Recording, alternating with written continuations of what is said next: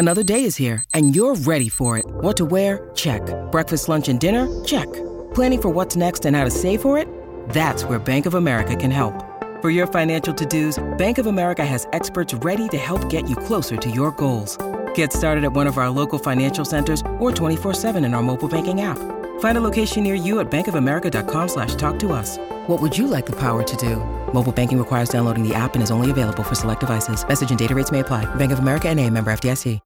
This episode is brought to you by Shopify. Whether you're selling a little or a lot, Shopify helps you do your thing, however you cha-ching. From the launch your online shop stage, all the way to the we just hit a million orders stage. No matter what stage you're in, Shopify's there to help you grow. Sign up for a $1 per month trial period at shopify.com slash special offer, all lowercase. That's shopify.com slash special offer.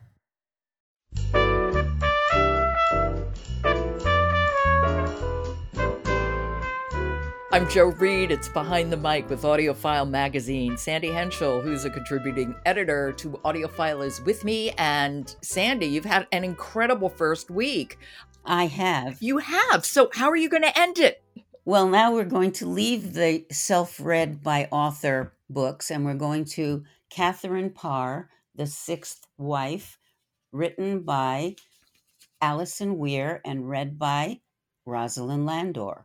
Okay, moment of deep and true respect for Rosalind Oh. Landor, who I worship. I do too. Her reading of the children's book by A.S. Byatt, all 30 hours of it are just 30 hours of audiobook bliss. I love to listen to her, and she's done all the other books in this Alison Weir series, The Six Oh. Wives of Henry VIII. She's done 400 books. Oh my God, really? She really has. Oh, yeah, I and I, I probably listened to 290 of them. I just love that woman. I do too. I could listen to her read anything. She's just amazing. she and she won an Earphones Award for her reading of this audiobook and several of the others. Let's talk a little bit about Catherine Parr. Let's not give her short shrift here. Catherine's early life, she was married twice, she was widowed, and then she had a passionate attraction to Thomas Seymour, the brother of Queen Jane Seymour, who passed uh, in childbirth.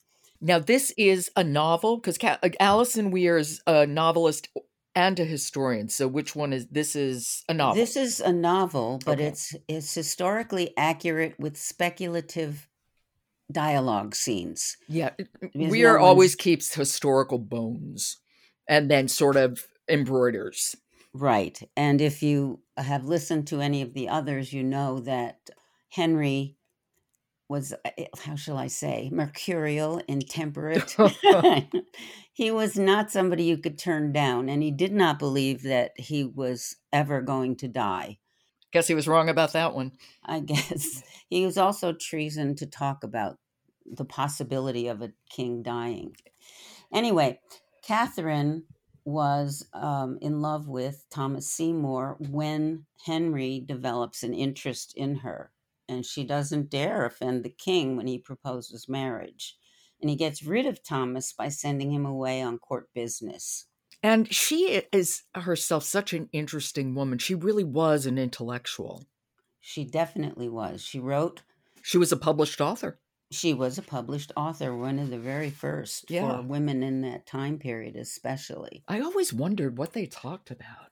Henry and Catherine, I mean. Henry and Catherine, I don't think they talked about very No. much other than having more babies. Yeah. He is very obsessed with having a son, even though Catherine was in her 30s already and widowed twice. He still felt that she was going to possibly give him that son that he wanted. By the time he marries Catherine, Henry's old and sick, and he's grossly obese. But he still wants a new wife. He still has hopes for another heir. I mean, he doesn't admit to himself that he's too old and too sick to produce any more children. And he eventually blames Catherine for not Mhm. becoming pregnant, which, of course, is a danger Yeah. to her life.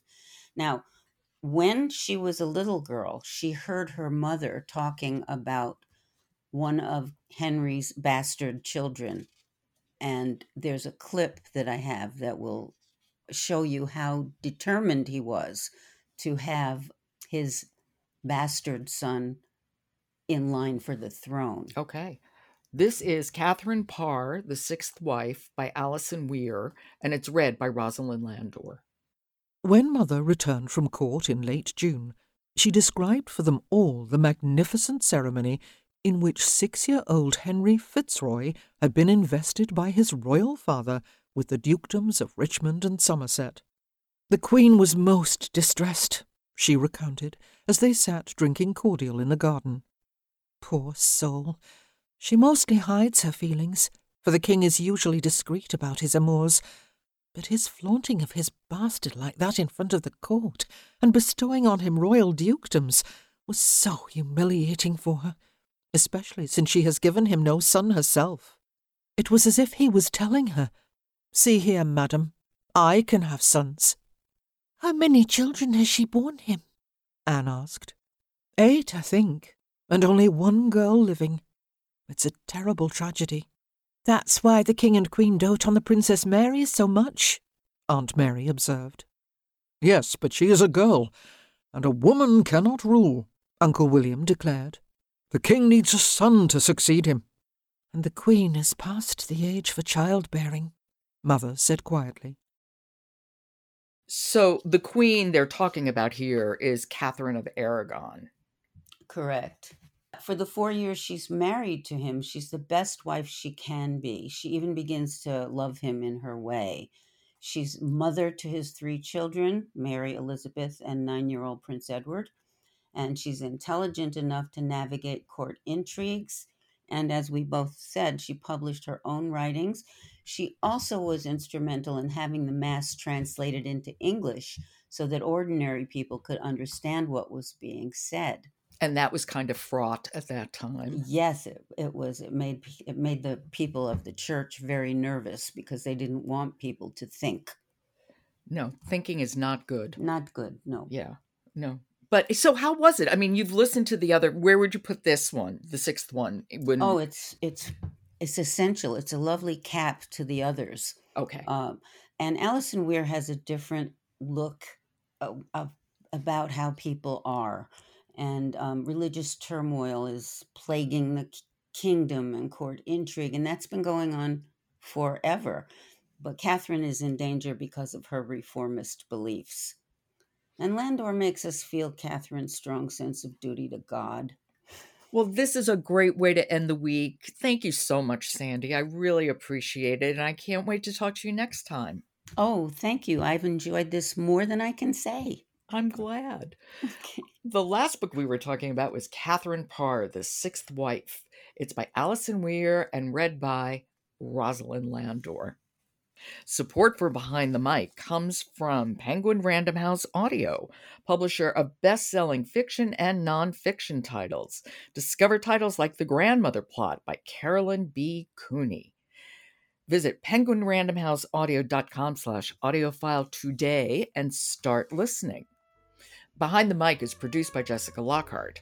Robin Whitten, Michelle Cobb, Emily Connolly, Sandy Henschel, and Alan Minskoff are contributors. Jennifer Dow is our editor, and the music is William Ross Chernoff's Nomads Four Way.